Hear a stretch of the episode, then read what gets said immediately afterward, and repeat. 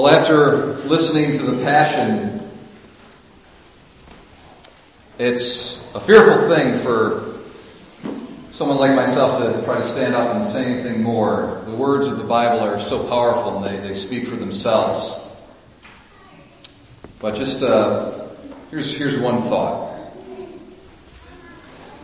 When I reflect upon the sacred scriptures and how they're written, and this is especially clear, I think, in the account of Christ's passion, we see how they recount this drama as it were from the outside in a very kind of external manner. And what I mean by that is it just says Jesus did this and then this and then this is what they did to him. Not much even of his words are recounted. Okay, there's not these long discourses. It's very brief what he says. And the narrator, when he speaks about the events, does not try to get inside Jesus' head. He's not telling you how Jesus feels. There's no abundance of details about the crucifixion. Nothing like that. It's a very modest, terse account of the facts of what was done, of what was said. And it, in, a, in a very modest way, it leaves the mystery of it all unspoken because to try to get behind the facts and to get to the heart of the mystery of the meaning of everything we just heard would be to do it a disservice, to even attempt to put it into words, would be to trivialize it and to fall short of really grasping the significance, the awesomeness, the holiness, the importance, the world shattering importance of what's going on in, the, in this event, in these series of events. And this kind of modesty and reserve that we see in sacred scripture is a great contrast to our contemporary culture that wants to know all the gory details. Now I think probably a lot of us when we came in today, what was the first thing that we noticed? What was the first thing? What's kind of obvious about the physical environment? Uh, yeah, all these these these coverings. Okay, our statues are covered. Our crosses are covered. They're veils.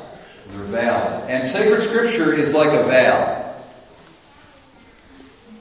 It hides behind the facts a mystery that is so profound that we'd be doing, it would have been a disservice to try to even articulate it.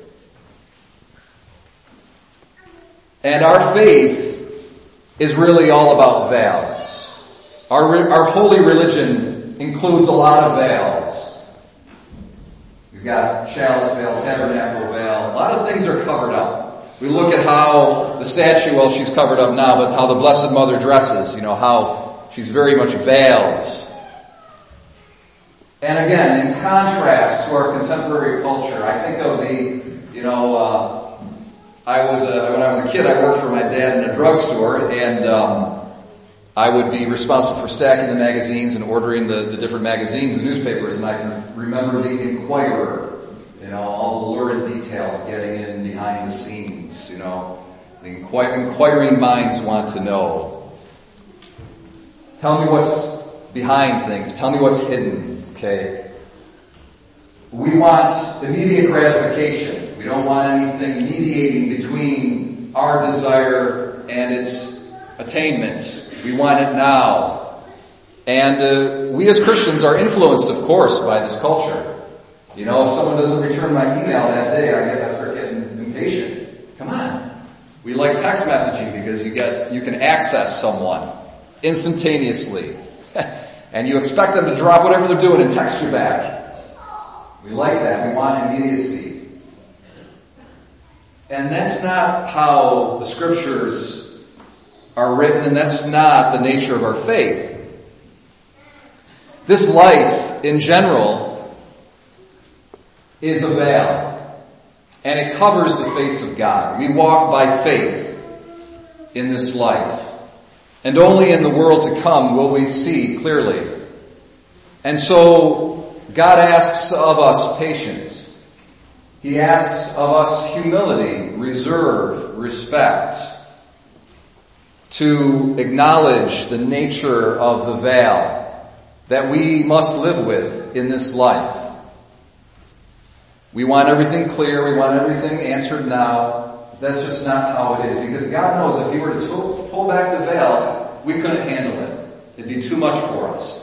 And we are to spend our entire life and really only just begin to appreciate the depth of the mystery of our religion and of what Christ Jesus has done us, for us in His passion. And so, my brothers and sisters, I encourage you to journey in this week. This week is a veil. It's a veil. We journey with Jesus. And I encourage us to journey with Him liturgically. Come to daily Mass. In daily Mass, the betrayal of Judas is recounted. Come to the Holy Thursday Mass in the evening here at St. John's. The Last Supper is recounted, the washing of the feet, so forth and so on. We journey with Jesus in his suffering in the Garden of Gethsemane that Thursday night.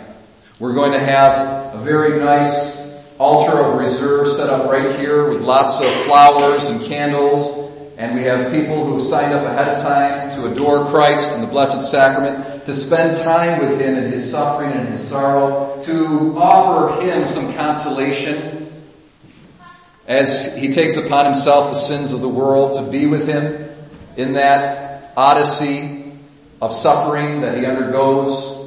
And so we're going to be here from 8 o'clock to midnight. Come and join us. And then on Holy, I'm, I'm sorry, on Good Friday, Please come.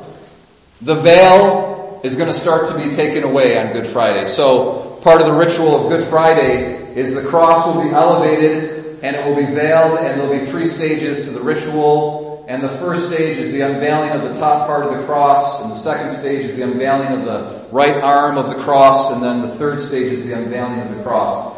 And we will see the instrument of Christ's humiliation which is also the instrument of His glory. How awesome and how mysterious of a combination is that? The very thing that was His humiliation was also His glorification. And did you notice today, in our liturgy today, both of those elements are mixed in a very mysterious and powerful manner. When we came in, we were exulting. We were rejoicing. It was triumphant. It was glorious. And then suddenly, by the time we get to our psalm, we're singing, My God,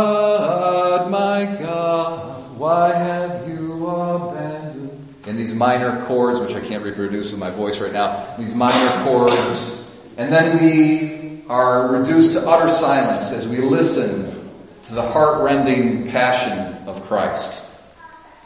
And at the very end of the account of the passion, Jesus dies, and we're left with him in his tomb. And it's silent. But what happens? Did anybody hear what happened at the end of that account of the Passion? The veil of the temple was torn in two. And so it's through Jesus' death that the veil is taken away. And then on the Easter vigil, all the veils will be removed from the statues, and we will be readmitted to the communion of the saints.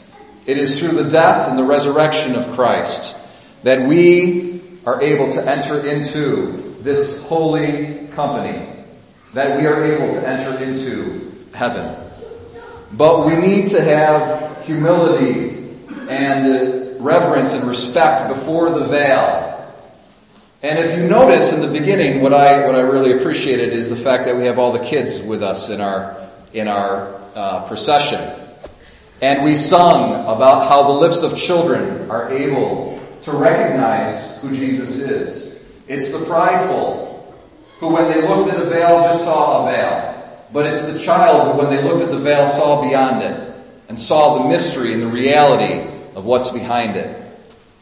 We don't like, in our contemporary culture, veils. We like everything immediate here and now. But you know who actually appreciates veils? Children. Babies, in fact. They really like veils. Ever played peekaboo? They have an amazing ability to appreciate the wonder and the awe and the mystery that is the human face. They, better than adults, see the image of God reflected in the human face. And they're in awe of it. And when you take it away, and then you bring it back into the purview of their vision, they love it. They think it's the best thing ever. They're able to appreciate the mystery and the fact that hiding the mystery makes it all the more mysterious and beautiful and wonderful. So my brothers and sisters, journey with us today, this Holy Week, as we journey through this world of the veil and as we see it lifted on Easter Vigil and on Easter Sunday.